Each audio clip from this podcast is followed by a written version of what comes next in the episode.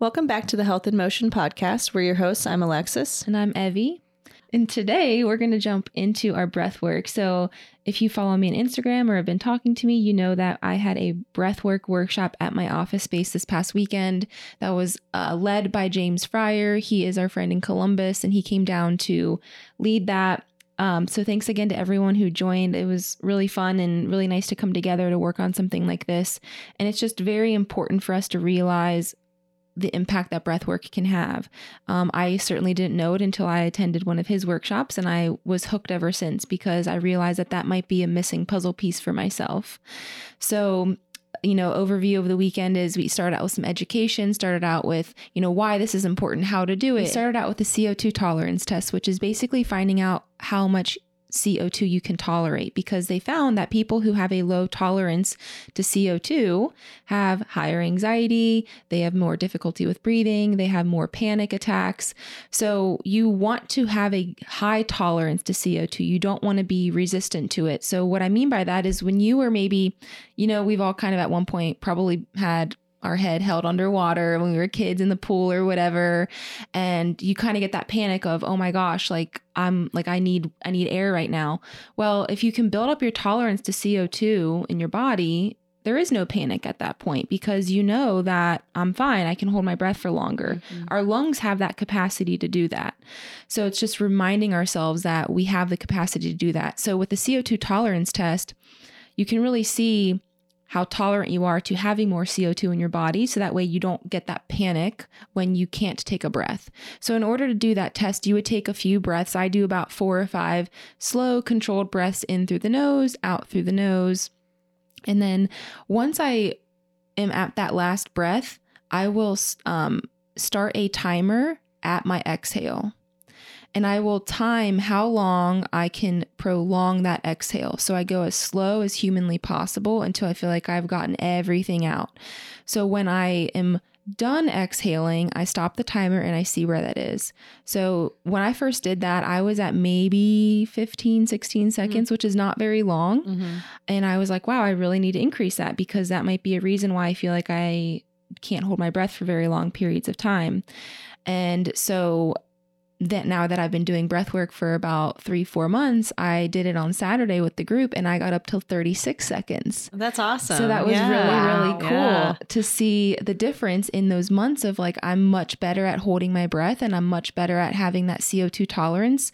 So now I feel like I don't have that reactive yeah. um, state anymore. You know, I'm not as reactive when it comes to stuff because I can just chill and get that. I can hold my breath yeah. if I need to, and I have a slower breath. Because when we had James on our podcast, he mm-hmm. also said that the ideal amount of breaths per minute is 5.5. Mm-hmm. yeah. And if you've read the the book Breath by James Nestor, yeah, he goes way into that and yeah, that's really challenging if you yeah. pay attention to how many and what our normal res- respiratory rate is. It's about 13 yeah, plus 13, high. 14, I mean, yeah. I'm at about 13 point something based yeah. on what my ring, my Oura ring tells me. But mm-hmm. yeah, I mean, just the idea is to slow down the breath. And I truly believe if you can control your breath, you're going to control your life because you'll ultimately control how you react to things. Yeah. Yeah. So I thought that was really cool. So if you're comfortable doing that, like I said, with the CO2 tolerance test, there's also something called BOLT test. Those are different things, but CO2 is you take a few deep breaths in through the nose, out through the nose. And then once you get to that last one where you feel comfortable, once you inhale, start the timer as you exhale and then stop the timer when you're done exhaling. And that's going to be how much CO2 your body can tolerate at that time. So uh, try that. Let us know yeah. what you think and how that goes. Um, but that's our little breathwork segment for today. Yeah, and write that down and then go back a few months later and see if you've improved like Evie did. Yeah, and one thing to keep note of too is make sure you're testing in the same type of environment, right? Like mm-hmm. if you're mm-hmm. going to lie down on your first test, make sure you lie down the next one. Yeah, yeah. Or you know, don't do it right after a workout if you did it in a relaxed state before. So keep as many variables the same, so yeah. that way you have you can really compare the two. Awesome. All right. And then before we get started with our guest today, we're also going to talk real quick about our health challenge from Chris from the hydration station. So he challenged everyone to increase their water intake. Um, I will say this is something that I am typically pretty good about. Um, my one challenge is at work, if I'm wearing a mask, remembering to drink water. I didn't realize how much like I sort of would just take a sip and then when it was so inconvenient, I would be so dehydrated when all this first started and I went back in the office. I was so dehydrated at the end of the day because I just wouldn't pull my mask down to take a drink. Um, so I try to be very aware of that. Um, but typically I'm pretty good. I don't track how much water I drink. Um, you know how I feel about writing things down. Yeah. I just don't do it. Um, but I do. Um, I am usually very good, and I can always tell when I'm behind on my water, and so I try and pick it up in the afternoon. What does that feel like when you're behind on your water? Um, I will usually feel thirsty, but I'll also feel like almost a little like nauseous, even if I am super dehydrated. Um, but I can usually just I don't know, my body just feels different, and then as soon as I drink a glass of water, I feel better. So Yeah, yeah. it's like filling your battery. I, I get this like Mhm. weird headache where I'm like, I will get a and I'm like kind of too. sleepy. Like my eyes are really Mhm. hard to keep open, and then once I drink, it's like I perk right bad right back up. So Yeah. Yeah. And I do always bring a water bottle with me and I try and keep track of like how many of these have I had today. And I sort of know where, depending on which water bottle I have, like how many of those I need to be at to feel good. Yeah, same So. here. Uh, it was interesting because even though it's summer and it's super hot and humid here in Cincinnati, you'd think that I would want more water. But sometimes I Mhm. feel like because I'm on the go so much this summer, it's like I'm kind of forgetting. So, Mhm. um, one thing that I did, we were in California last week, and or I guess two weeks ago now, and I made sure that we had a water everywhere we went. So if we were getting on the train, we bought a water before we got on there because I Mhm. could just feel myself getting in the habit of like, let's get an iced coffee oh, yeah. you're checking out all the coffee shops or let's get a yeah. matcha. Vacation is really hard Yes. because you kind of give yourself permission to like try different things and drink different things. And it's hard to remember to drink water. Yes. Yeah. Yeah. So let us know how you're doing with your hydration. I talk a lot about charging your water with minerals. So hopefully that's been helpful for you too. But we'd love to hear what you do to get creative to increase your hydration. All right. So without further ado, we're going to get started here. Today we are joined by a special guest, Kayla Hansman, also known as Cincy Fit Foodie. Kayla is a registered dietitian. She's a group fitness and Pilates instructor and all around awesome entrepreneur. So thank you so much for being here, Kayla. Ooh, thank you Yes, guys. thank you. Oh, I'm so excited. And Evie, thank you so much for having us in your space. This is awesome. Seen it on the gram, and I'm so glad to finally see it in real life. So yeah. it- it's just it's a beautiful spot up here. So if you guys get the opportunity, come well, come check it out. Come work Yeah. with Evie. And also, I'm sad that I had to miss the the breath work event. I actually just recommended. Well, I'm recommending the James Nestor book all the time to people, and I Mhm. sent the Joe Rogan podcast um, with him on it to someone this past week, and I was like, listen to this, and then I just know you're going to buy the book. No kickback, but like Yeah. it just opens your eyes like breath between breath work and water which i love that you guys start Mhm. off with it's just like you know two of the simplest things that you can do for yourself every single day and like instant game changer Yeah. so Low hanging fruit. It Yeah, doesn't have to be super fancy, but you have to be consistent Yeah, with it. yeah That's Exactly. the most challenging part. but So, Anyways. Uh, to get started, let's talk a little bit about what got you into dietetics, nutrition, and, and fitness and all of that. So, just a little bit of your background and your Yeah. story. So it's funny, and I usually start off this the whole topic of talking about where uh, you know how I got into it with the fact that as a child and as even a young adult, I was super picky eater. Mm, like Mhm.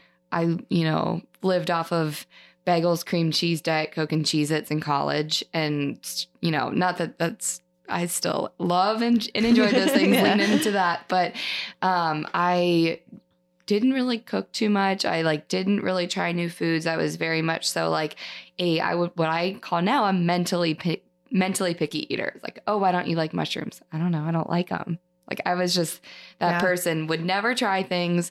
Um, so I entered college. Um, I went to SLU, St. Louis University for undergrad, and entered college undecided. My mom had always kind of like pushed me in the engineering route as like, you know, a woman in science. It would be great. You're gonna, you know, which I always like like science and math, but not to the degree of like Being an engineer. taking five science classes Yeah. at once. And um, I love working with people. And so I was like, you know, I think I don't want this one path. Um, so SLU was great because we had a whole health science college, you know, AT, PT, OT, speech. Just they had such a, you know, wide array of health sciences. And to be honest, I didn't know nutrition could be a major until I was there. And I was like, oh my gosh, so I can counsel people on improve ways to eat and I can work in a hospital. I could work in different clinics and I can do all these things. Um, and I was like, okay, this is great. I want to do this. Um, and so growing up, I was active. I actually danced ballet for a while, Mm. but so, you know, I knew that there was like some key to like movement, longevity, what you put in your mouth. But again, I like had missed that piece to some extent.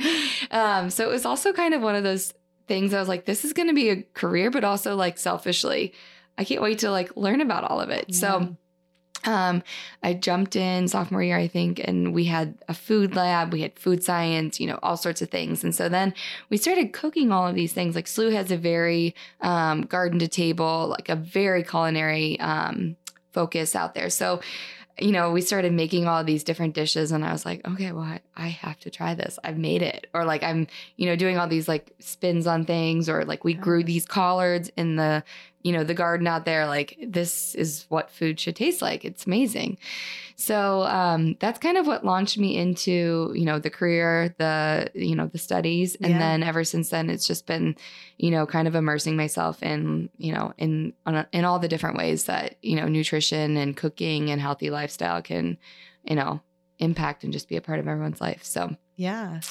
That's where I was awesome. born. Yeah. So you kind of had to get over your mental pickiness Yes. by default with By your def- classes. yeah i Yeah. I was just like, I started telling myself, you could, and I think it was like one I I forget what it, I know.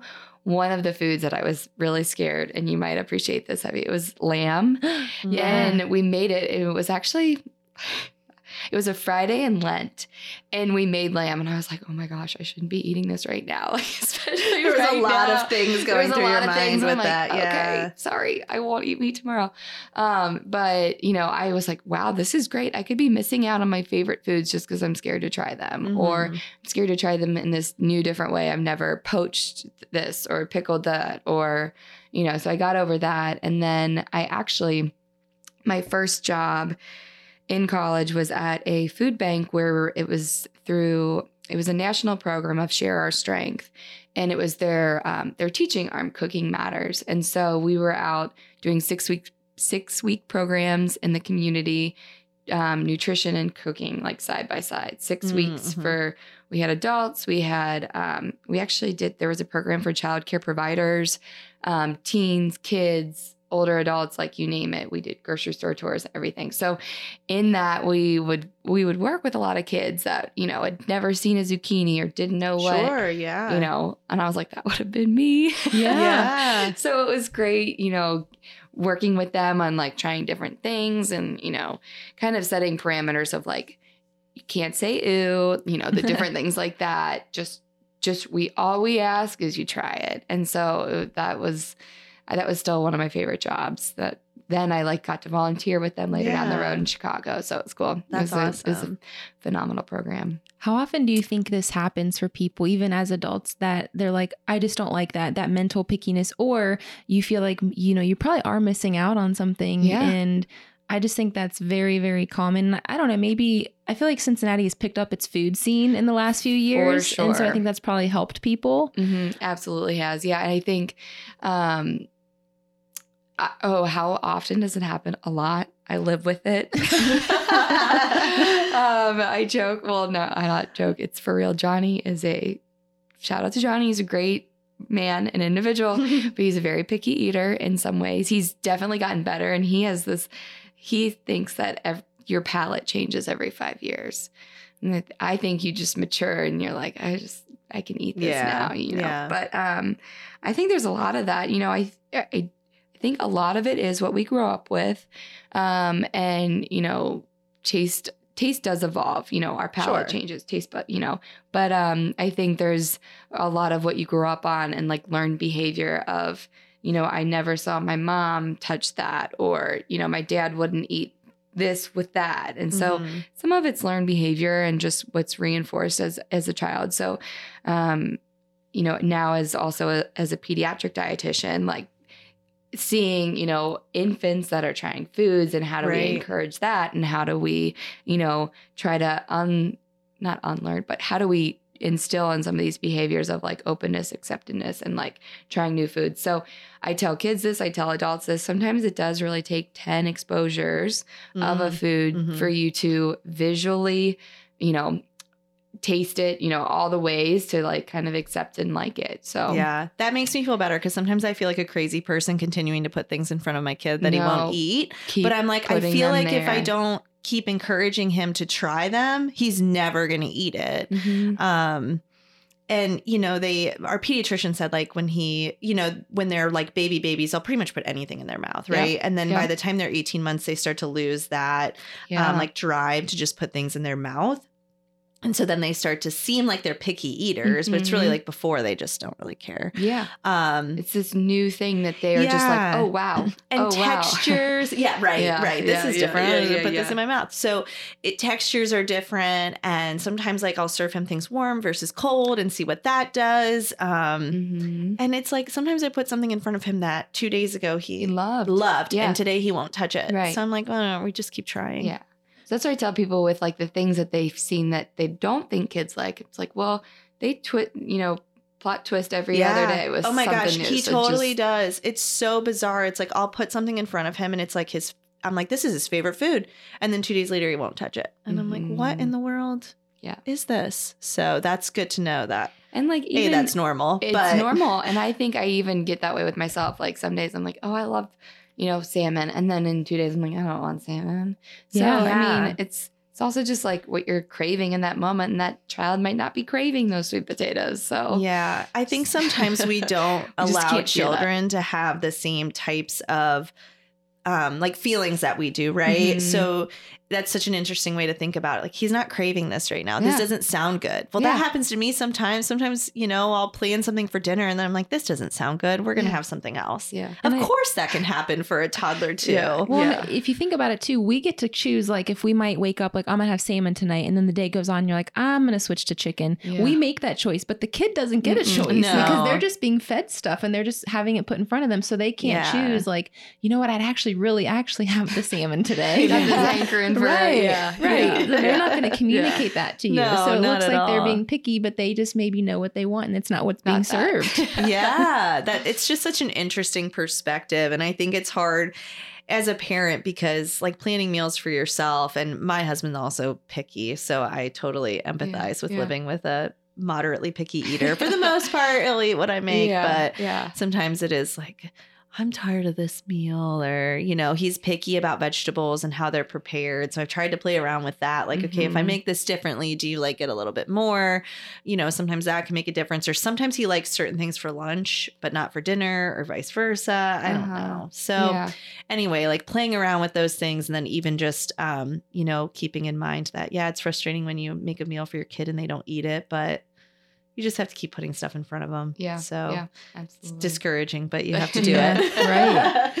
So with all of that, I think it's another thing that's interesting that we should talk about is you started trying more things when you were part of the growing process of that. Mhm. I Yeah. think that's really important for people is maybe they can start trying new vegetables if they grow them. Yeah. Maybe grow some herbs and try that. Throw Yeah. that on your salad or whatever. Yeah, Like, yeah. I think that can that be a process, gateway. right? Yeah, like eh, you know, the same thing can be said for like, I don't know, if you have a child, you obviously love that child. Like you helped create that, and you just automatically have this like buy-in of like, I Mhm. put the time in on this. You know, um, you know, there's just the, the that instant connection of like, it is yours, you own it. You know, you you Yeah. lean into it a little bit more, but right. and n- like a simple herb garden or like you know tomato plant like the initial might be a little bit but then with most with most things that you're growing it's you know just kind of it's not it's not as much work as you think although i'm not saying you have to go grow all your vegetables Yeah. but you know it's right. It doesn't have to be. And it doesn't have to be very expensive. Sure, you might buy the supplies or the stuff up front, but after that, it's really about the love and the Yeah, care that you yeah. give to the plant and it's Mhm. going to do what it's supposed to do. for sure. Kind of Yeah. like our bodies. yeah yeah absolutely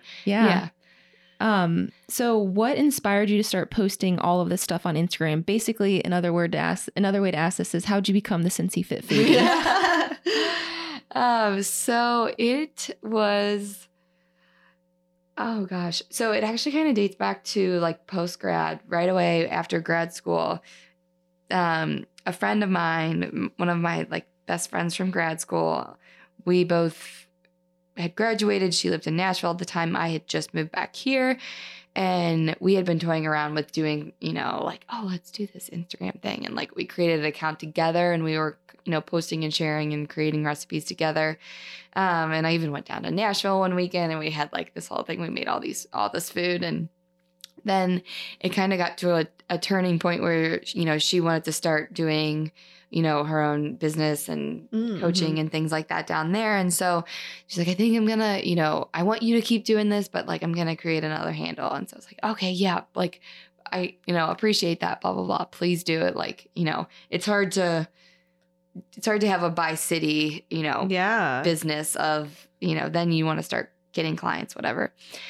So then for a while, I was like, okay, I don't know what I want to do with this. And I had started working at Children's at the time too. So I was like, okay, I don't have time for this. And then it was always an outlet and a hobby of like creating things, sending it to people. And um, so I was toying around with names for a while. And it was actually through Laura that she had said, there's this girl down here that has this account, Nash Fit Foodie or something.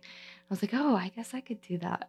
so Cincy Fit Foodie was born, Yeah. um, just because I had at the time, I'd started teaching fitness classes when I was here, and you know, people had kind of argued like, don't don't associate with the city because if you travel, and I'm like, well, no, this is where I live, like, you Yeah. know, ha- hometown pride. So it was Cincy Fit Foodie was born, and now I'm like, oh, you know, maybe I should have like a more professional sounding name, and I can't. I think it can't. It's- works. It's, attached. No, yeah. we're, we're we're it. No. I think it works. And Yeah. you've done a lot with that too. Mhm, You know, mhm. like the Cincy Salad Week was not that long ago. And Yep. it sounds like you've really been able to, to do a lot of community stuff with that. Yeah, yeah. It's kind of it's been, you know, I and never wanted to like make any of it like a you know, oh, Cincy Fit Foodie's putting on Cincy. And no, it's like, you know, I've I've always probably been a better promoter of other other people's things Yeah. than my own self promotion.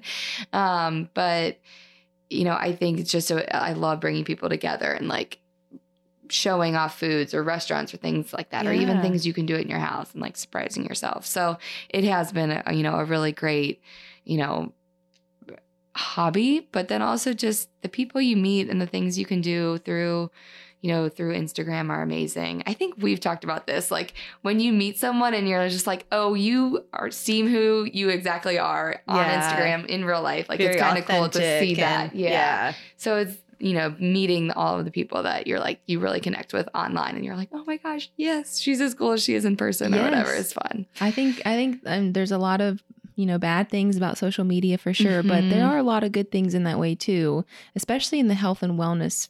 I don't know if I've talked about it on the podcast, but I feel like I just kind of walked into this a little bit not late, but just later than most people because I was still teaching for a period of time and Mhm. so I had followed a lot of people like you and like other people in the health and wellness space in Cincinnati. And I just felt like, well, how am I going to get in with How them? Like, how do that? I Yeah. like, you know, become peers with these people? And um, I just think Instagram has been very helpful in that way because it's kind of given you an in in a way you can start talking or responding to a story and then that's like you're in and then you end up meeting at an event and you're like I already kind of know you so it's not as awkward and I just think there's a lot of benefit to that. Mhm. There's Yeah. yeah. and I mean, I think it's it's a place where you can, and I think we forget this, and I even forget this, like curate your experience, right? I mean, the things you interact with is what you're going to see more of, um, and you can mute people. You Yes, can, you, you know, can. unfollow things that are Mhm. making you feel a certain kind of way. Um, and I, you know, always appreciate that I can go to your account and see like delicious food, but it's also just like it's good information. I Mhm. don't feel like I'm bombarded with like things that don't make me feel good, if that makes sense. yeah, like there's yeah, just so yeah. much of that on social media. So I love that you've kept that like this is my goal with this account. This is what I'm doing with this. And I Mhm. feel like you've been very like true and authentic with that throughout time, which is really awesome. Well, so thank you. um, so what things? Um, I know you talked a little bit about. You know, you've done some like pediatric dietetics, and you're doing some of that. So what all are you doing now? What are you offering? What types of things do you have going on? For sure. So I do, I'm working at Children's, so I'm part time dietitian there. Um, and that is just, it's, I love the people and the patients I get Mhm. to work with there. You know, we truly are blessed to have this hospital in Yeah. the city and the research and the growth and all the opportunities there. So I love, you know, when I get to go in there and put on that hat and and work with all the providers and the patients there.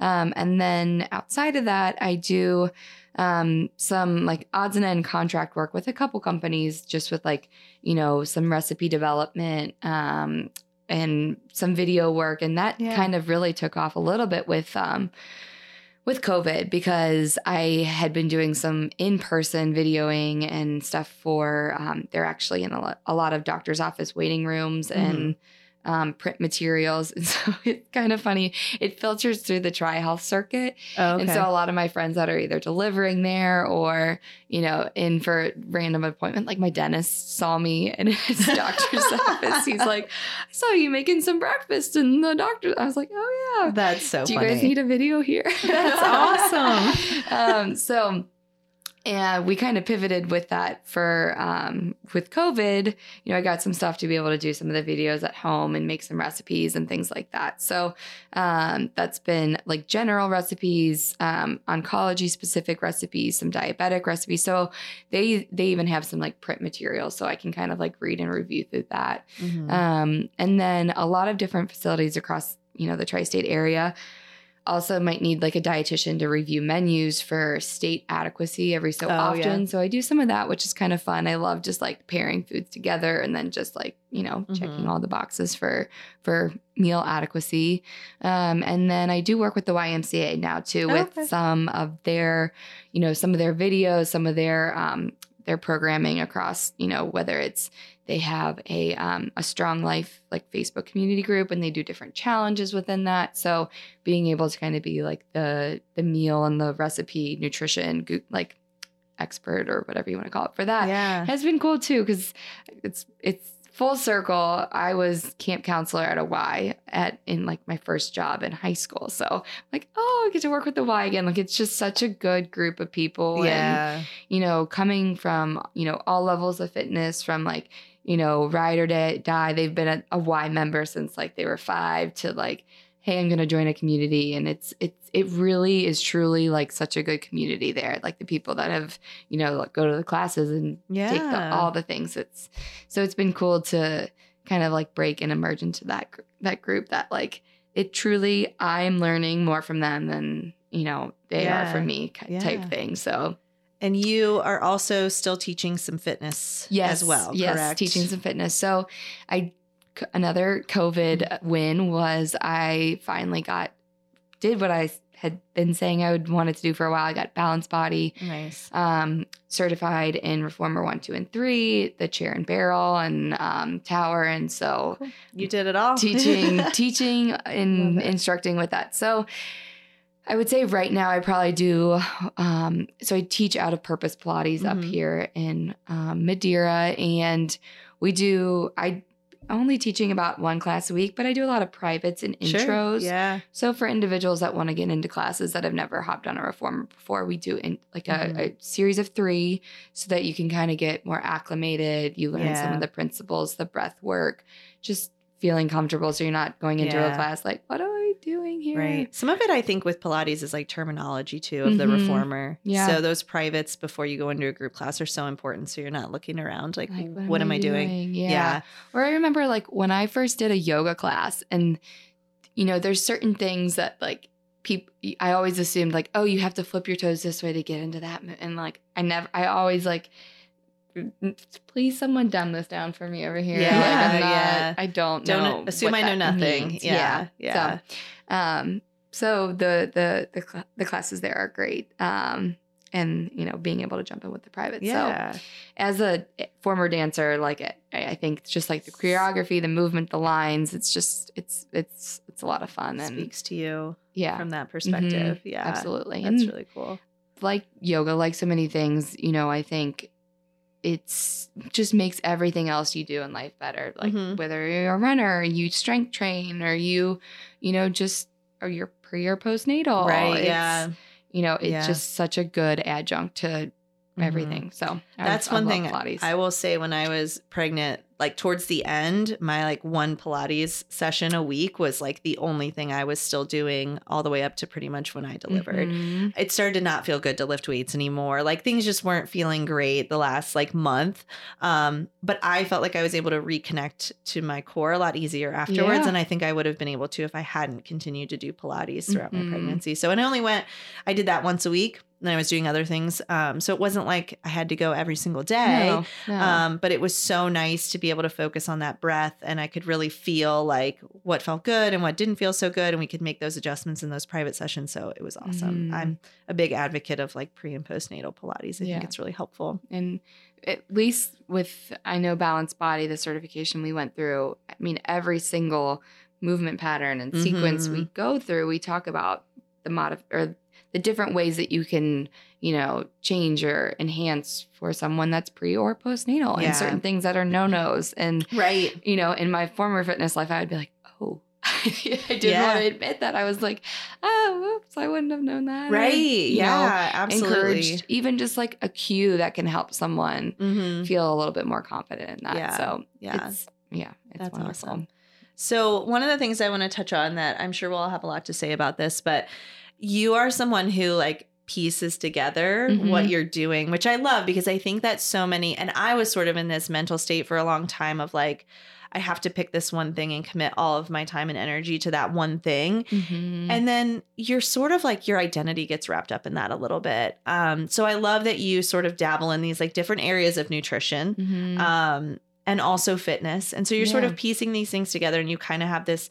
Even though you're working for children's part time, Yeah, you yeah. also have this entrepreneurial journey, which is you know so interesting. And so, what do you feel like kind of inspired you to like step outside of the box? Was there like a certain thing, or do you think that's just sort of who you are? I think it was funny because I, if you're listening to this and you're thinking about, don't listen to me. no, I shouldn't say that. But everything that I had listened to about like growing your business and doing all this was like Mhm. find a niche and like yeah, lean into that and do that. And I was like, I think my niche is that I don't have a niche. Yeah.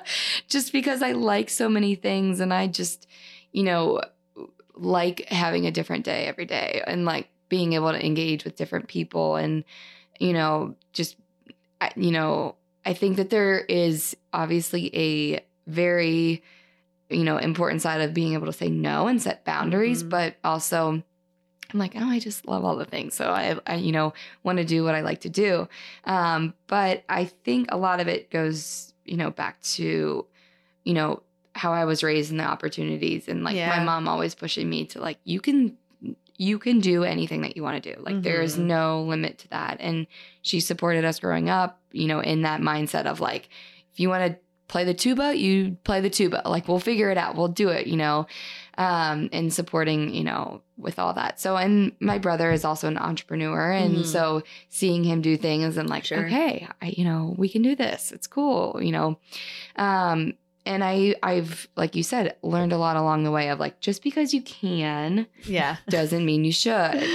And I still tell myself that a lot because I've probably I've taken a little bit of a step back from teaching some fitness classes Mhm. um because I'm like wait a second I I still want to enjoy this. Yeah, and just it does not everything has to be a career.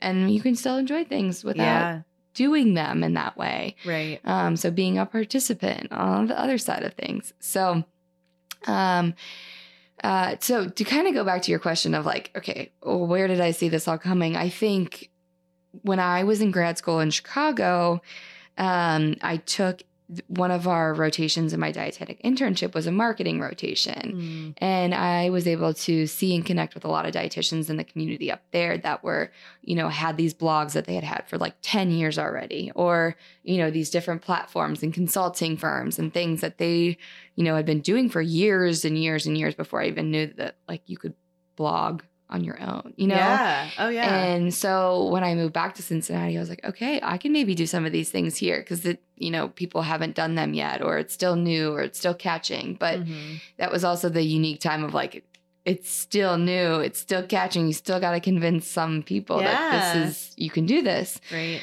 Um, so you know, I think I've always liked having that like stable ground of like I've got a stability arm and then you know being able to do some of the things on the side to piece together has just been I think who I am and like Mhm. like my my mind likes to just ooh ooh ooh jump around a little bit. Yeah. Um, so that's just, you know, kind of where I was with it. But, you know, I listened to different podcasts of like, don't keep your day job. And Tim Ferriss is always having people on about, you know, creating, you know, doing what you love, enjoy what you love, do what you love, and the money will come kind of thing of like how Yeah. you know, there there are opportunities for that. But right.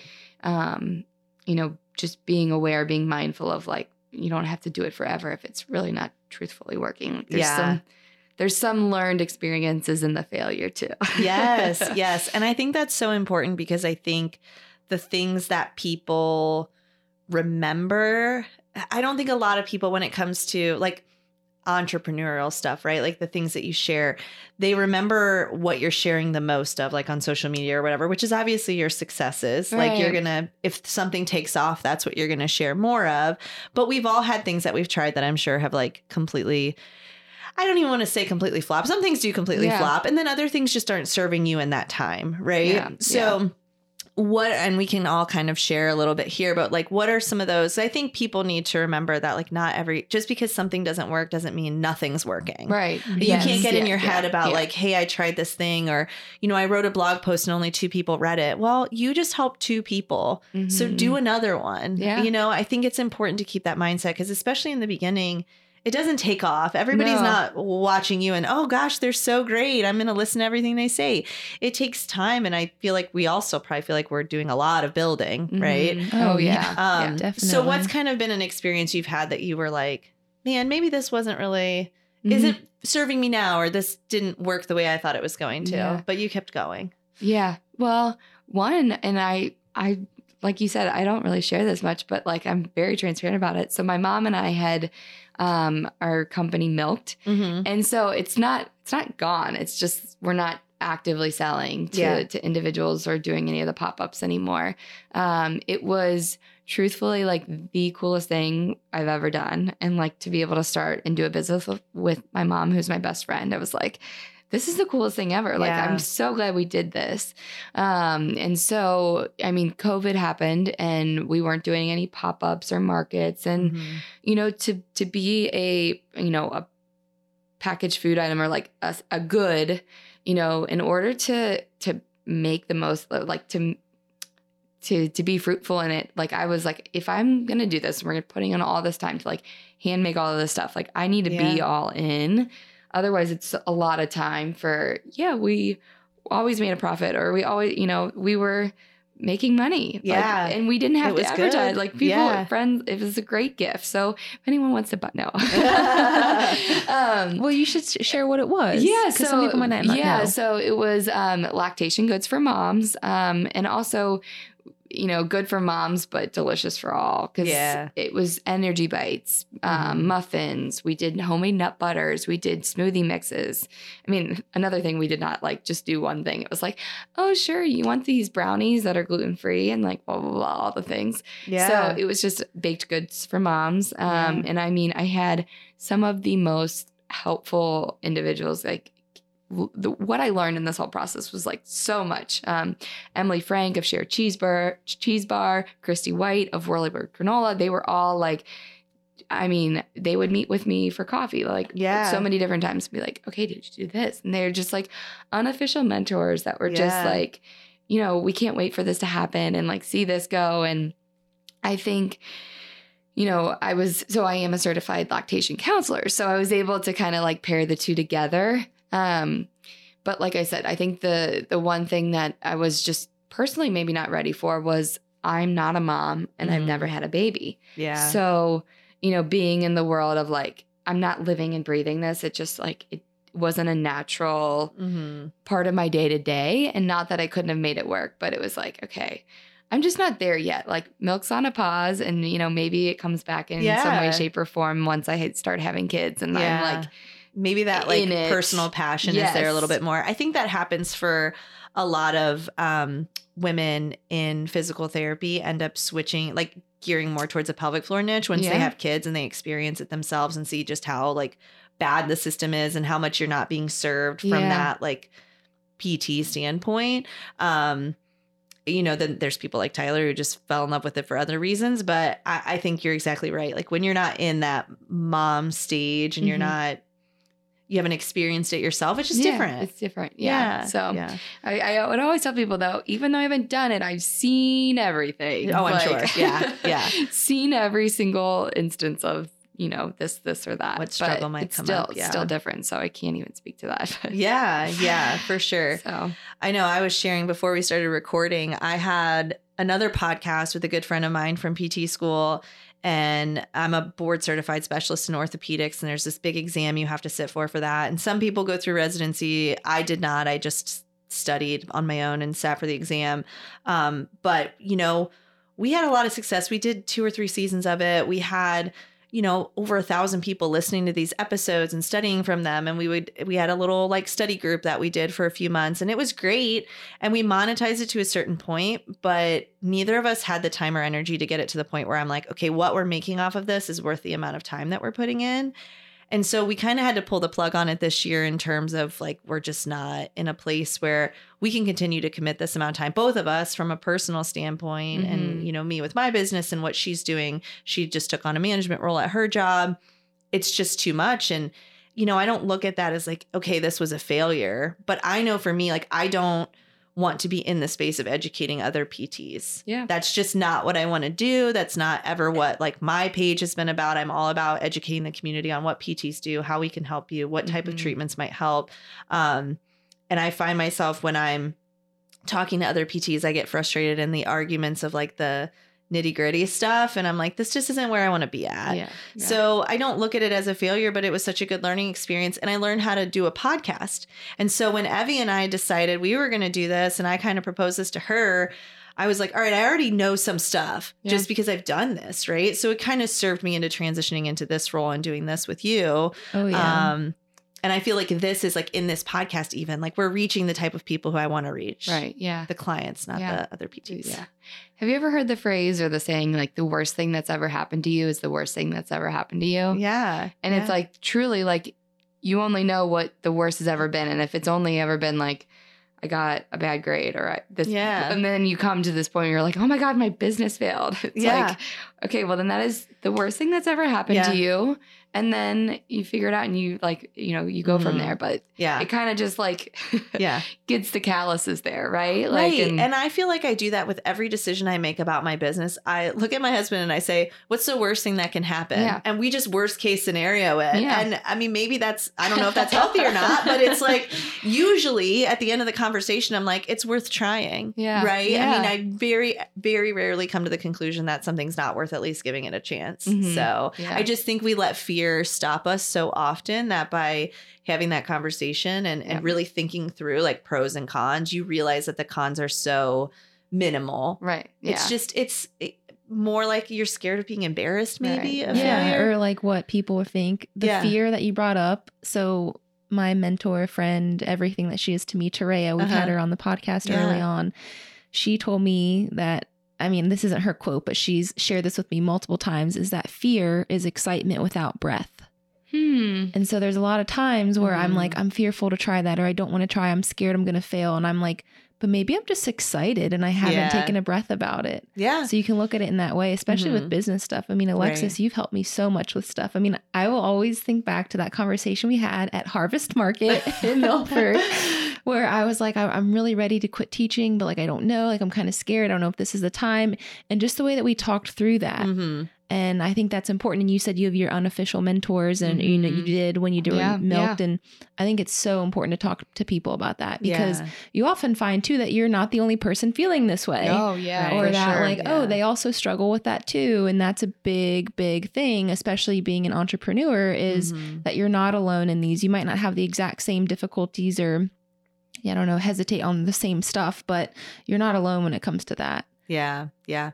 Well, and I love your story too because like you can change paths. You can try different things and I think that was part of our conversation was like this decision doesn't have to be permanent. Like okay, you try it and it doesn't work. Then what do you do? You go back to teaching? Is that on like Yeah. I mean, what do you do, right? Yeah. Like you're not going to let yourself starve or, Right. you know, lose your home or Right, whatever. yeah. Like you have the skills and the capacity to make a change when you need to. Yeah. I mean, and that just goes, we recorded a whole podcast episode on Mhm. that about career change and overcoming that fear. And yeah. if you haven't listened to that, you know, I'd love for you to go back and listen because Alexis and I both share how we got to where we are. And I think it's cool because let's be honest, in five years, we're probably going to have another one to talk, to Yeah, share. There's going to be a whole nother change that we've done Right. because I think that's, that's who we are as people. Yeah. But, and we like to talk to people like that. Yeah, You know, those yeah, are our yeah, types yeah. of people. But I think that's kind of our viewpoint is if you're not changing and evolving, then what's the point? Yeah, Mhm, mhm, yeah. for sure. So, Kayla, another question I have is, you know, with you doing so many different things and kind of having your hands, do you do you get burnout? Do you, how do you combat that? Yeah, like, how do you stay organized? Do you get burnout? Oh, like all yeah. these questions. Yeah, and I love that your personality is one where like you don't like your day to look the same because I Yeah. I think that's an important thing to understand. Right, Is yeah. Like that's your personality, and so you're you've made choices to serve you in that. hmm Yeah, yeah, yeah.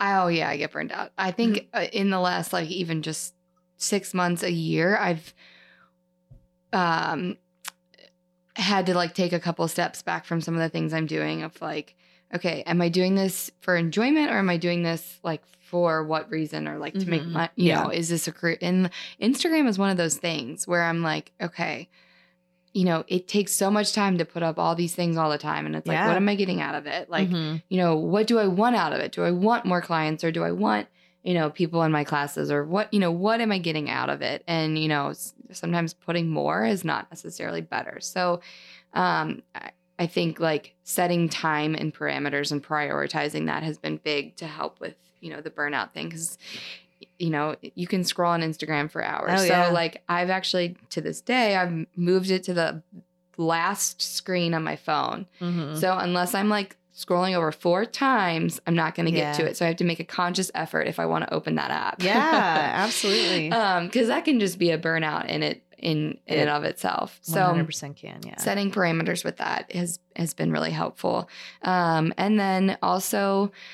You know, I, I said this before about like saying no. And Mhm. so I, when an opportunity presents itself, you know, I think, okay, would I be doing it just this one time? Or is this something that I want to make a part of? Like, I want to be a, I want this to go on my resume, Mhm. or I want this to be, you know, something that I can like continually buy into. Yeah. And I don't want to say if I don't, then I don't do it. But if, if I'm only, you know, if I'm gonna do it, and then when that time comes, I'm like, oh God, I have to do this. Yeah. I just I truly have to think think about that because you know it's I don't want to back out of things. I don't want to be a flake, but at the same time, it's like you know how is this going to serve me? Is this going to be you know fruitful and in that kind of way? So Yeah. um, settings, you know, certain parameters, and just really like biting my tongue before I respond to something of like, okay, can I be, can I, can I do this? Can I, Mhm. will Yeah. I show up in the way that I need to show up for it to, you know, it be there. So, Yeah. Um, and quite honestly, being, you know, mindful of, of my weekends has been huge Yes. lately. Yeah. Um, I used to teach, and for the longest time, like once or twice on a weekend, Mm. and not really have a day off. And Mhm. so, you know, for some people that might sound silly, but it, it was so hard to just Yeah. not have to work through the weekends all the time. Yeah. So, um, you know, whether that's for someone like not, you know, taking a night in, or I don't, you know, I don't know how to equate that, but like just being able to be like, you need a day that's just for you to Mhm. just do the things that you need to do and you want to do. Yeah.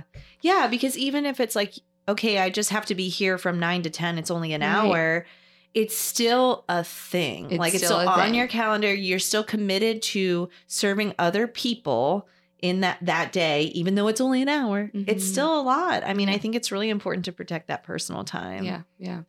um so kind of on the same ish wavelength how do you um find inspiration of what to cook for yourself? Or like how do you not get burnout on On food, and especially when you're posting about it and you're talking about it all day like then you get home and you're like now i gotta make dinner. Right. Um, oh, well, I mean, truthfully, I probably eat the same iteration of like breakfast and lunch every Mhm. day. yeah Um, or like some combination, and I'll just like switch a few things. Yeah. But like, um, I don't. Inspiration kind of comes back to in some ways. I hate wasting food, and Mm-hmm. so like if I have like a random nub of like something left. Yeah. I'm like, okay, well, I don't want to eat it the same way I just ate it. So I'll just quite literally Google like weird ways to eat potatoes. and I'd be like, oh, you can make a potato into like an ice cream cone. Like, I don't know. but like just like go, Yeah. go just kind of like um Brit and Co is a um a website and blog and they have some of like the funkiest ways to do different things. oh, that's cool. Um, and when I first was doing like a little bit more of like a rhythm and routine with like posting recipes on um, Instagram, I would do like a food of the week and I Mhm. would just take that zucchini and be like, listen, you can do it, you know, in your oats, you can do it, you know, as chips, you can do it this way and just show people like, you know, if you're trying to, you know, quote unquote, eat healthier, buy more fruits and vegetables, you don't have to like waste them. They don't have to go shrivel into your bottom drawer. Like there's way different ways that you can eat them and you can Mhm. like them all the ways. And so yeah. it's honestly just kind of like playing chopped in my kitchen and like thinking of like unique pairings and just different ways to like use up like different foods to like a very bitter end. Yeah. I love that. And I always laugh when I see that on your Instagram of just like the random These, food you like, dump into a bowl. yeah, and I'm like, I would never think to do that. Yeah. yeah. Yeah. I would never think to do that. But I guess if you Google weird ways to eat a food, Google you'll weird come ways up with to eat a food. Yeah. all kinds of things. Yeah. Oh yeah. Yeah. And like I think that's, you know, oh like how can I eat pasta? And I think that too is just like leftovers. Like how can I make Mhm. this over into something that's like new again? Yeah. Yeah. So That's a yeah. great idea. I love that.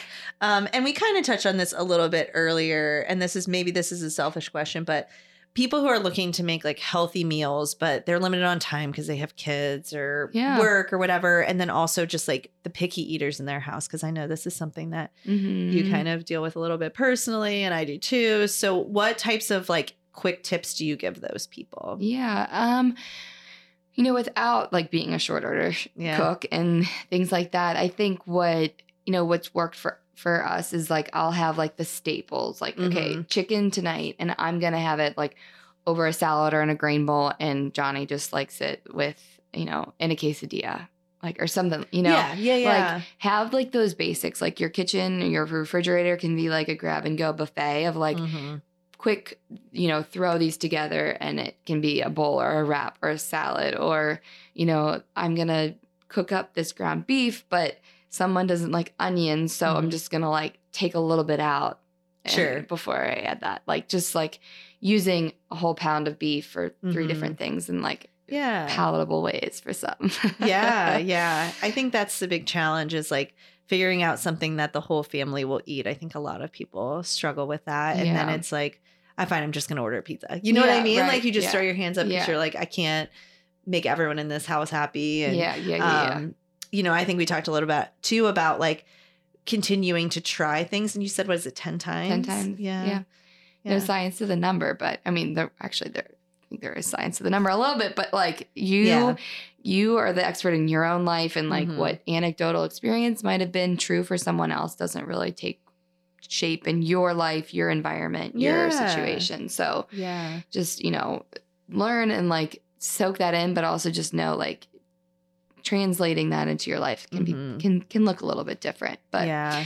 you know and even too with with recipes and with trying foods and things with with the exception of baking mostly recipe is a guide and like you're like oh i liked how that sounds great i've got some of these things like just do what parts you have like yeah. it's not gonna you know make or break things if it's Mhm. not a science experiment so yeah. you know half baked harvest like i i get hurt there's certain people i get their emails because the recipes are like i want some combination of this Mhm. and she's one of them. Pinch of Yum is great. I mean, there's there's Okay. so many. uh, Lori Lori Yaro, Lemons and Zest. Mhm. Like if you don't follow her, go follow her. She's Yeah. here. She's local. She's, you know, got great combinations, and she's got a little kid, so she like Mhm. knows like, hey, I've got no time. Here's what's gonna happen tonight. Yeah, yeah, yeah, absolutely. And I think I get caught up in that too, where I'll look up a recipe and I'm like, I don't have all the things. Then you just close it out. Where I've tried to get better about like, okay, but do I have like something that could replace that, or Mhm. maybe it, does it need that? Yeah. Does it Yeah. need that thing? Yeah. Um, and most of the time, the answer is no. Yeah. you know, No. you can still make it. So, Yeah. um, all right. So, Kayla, we always um, have our guests provide a health challenge of the week to all of our listeners. Ooh, Do you have a health challenge that you'd like to give? Yeah, I think I think we know what it has to be, don't we? I think I would encourage each and every one of you listening and with your families to either try a new vegetable this week. If you're like, I don't know a new vegetable, go through the alphabet and pick a letter. Q, I don't know. Okay, I don't know why I said that. S, go get some different squash or, you know, spinach. I don't know. Something you haven't had ever or in a while.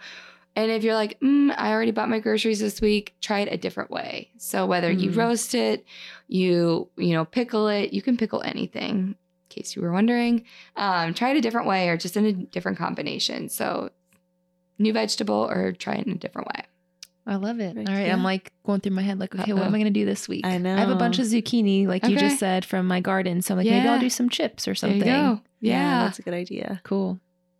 All right. Love well, thank it. you so much, Kayla, for being here. It was awesome to talk and get to hear a little bit more about your story. And I think it's motivational for a lot of people who Mhm. might be interested more in piecing things together and not Mhm. having the same day over and over again. So Yeah. I think that'll be helpful for everybody. Yeah. So perfect. Yeah. Thank, Thank you, you so ladies. much. Woo.